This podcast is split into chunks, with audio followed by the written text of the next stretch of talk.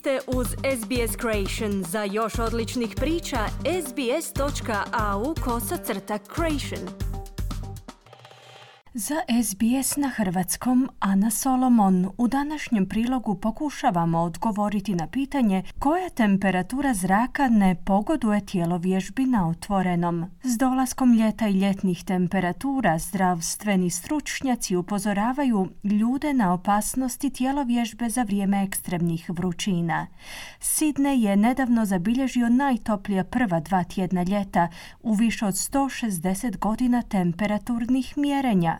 No, čini se da visoke temperature ne predstavljaju prepreku za neke od redovnih posjetitelja teretana na otvorenom na plaži Bondi, koji kažu da vremenske prilike ne bi smjele biti izgovor za propuste u vježbanju. never too hot to work it outdoors. It's not hot enough. Let's go.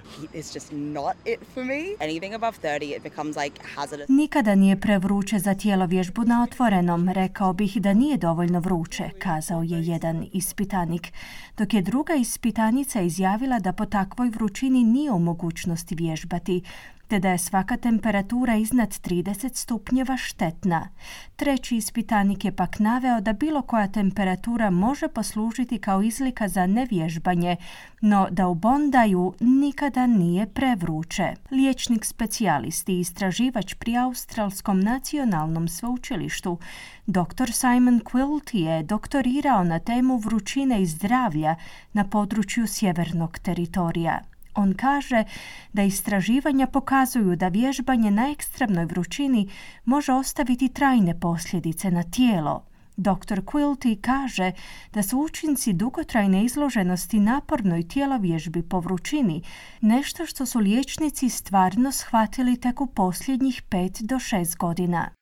As the research is coming out, it's becoming more and more apparent that regular prolonged exposure to exertion in hot weather damages your bodies permanently. S daljnjom provedbom istraživanja postaje sve očiglednije da redovita izloženost naporu neko dulje vrijeme po vrućem vremenu može trajno oštetiti tijelo i primjerice bubrege, a to je nešto s čime smo upoznati posljednjih 5 do 6 godina. Dakle, Problem ekstremne vrućine i načina na koji ona djeluje na naša tijela je nešto što se zapravo tek počinje istraživati i ljudi će na to trebati obratiti pozornost ako žele živjeti dugo, biti u formi te ako žele biti zdravi. Dakle, moramo se prilagoditi klimatskim ograničenjima s kojima sada živimo, zaključuje dr. Quilty. Istraživanje pokazuje da je prilikom zagrijavanja mozak među prvim organima koji će osjetiti posljedice.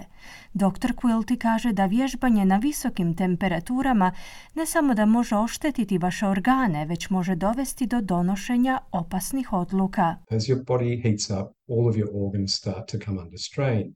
And we have acclimatization biology built within us to try and deal with that heat. Sa zagrijavanjem tijela svi organi počinju biti pod opterećenjem. Ljudi imaju u sebi ugrađenu aklimatizacijsku biologiju koja nam omogućava da se nosimo s tom toplinom. Jedan od prvih organa na koje vrućina utječe jest upravo mozak. To pak znači da ćete imati veću vjerojatnost donošenja loših odluka, a što može uključivati i nastavak vježbanja po velikoj vrućini. Nakon mozga se uključuju i drugi organi. Dakle, prvi znak je donošenje loših odluka, nakon čega slijedi vrućina i žeđ. Neki ljudi počnu osjećati kao da imaju visoku temperaturu ili im se koža počne ježiti.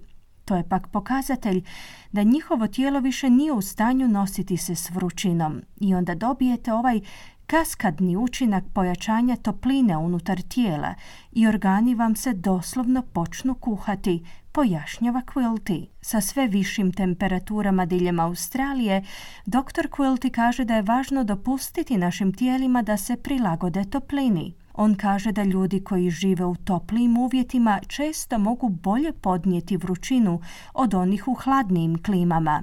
Ali također upozorava da su ljudi koji većinu vremena provode u klimatiziranim prostorima u manjoj mjeri aklimatizirani od onih koji to ne čine. Također Quilty upozorava da su čak i ljudi u dobroj tjelesnoj kondiciji izloženi riziku od pregrijavanja ako pretjeraju s tjelovježbom u takvim uvjetima. I very clearly remember a very young, fit man doing a long run, a competitive run in Catherine in the Northern Territory. It was in the middle of the cool season. It was still 33 degrees that day. Vrlo dobro se sjećam jednog mladog čovjeka u iznimno dobroj tjelesnoj kondiciji koji je sudjelovao u jednoj utrci u gradu Catherine na sjevernom teritoriju. Bilo je to usred zime, no temperatura je tog dana tamo dosegla 33 stupnja. Preopteretio se i obolio od rabdomiolize i svi su mu se mišići otopili. Bio je na korak od smrti i medicinskim helikopterom je prebačen u Darwin, gdje je smješten na jedinicu intenzivne njege. To se dakle može dogoditi mladim ljudima koji su potpuno zdravi. Samo zato što ste u dobroj tjelesnoj kondiciji i što se osjećate dobro, to ne znači da ste imuni na vrućinu. Svi mi kao društvo u cjelini moramo početi učiti kako živjeti s toplim temperaturama, na posljedku je kazao Quilty. S obaranjem toplinskih rekorda dr. Quilty savjetuje vježbanje rano ujutro, odnosno iskorištavanje najhladnijeg dijela dana, kako bi izbjegli koban scenarij koji bi vas mogao koštati života. Želite čuti još ovakvih tema? Slušajte nas na Apple Podcast, Google Podcast, Spotify ili gdje god vi nalazite podcaste.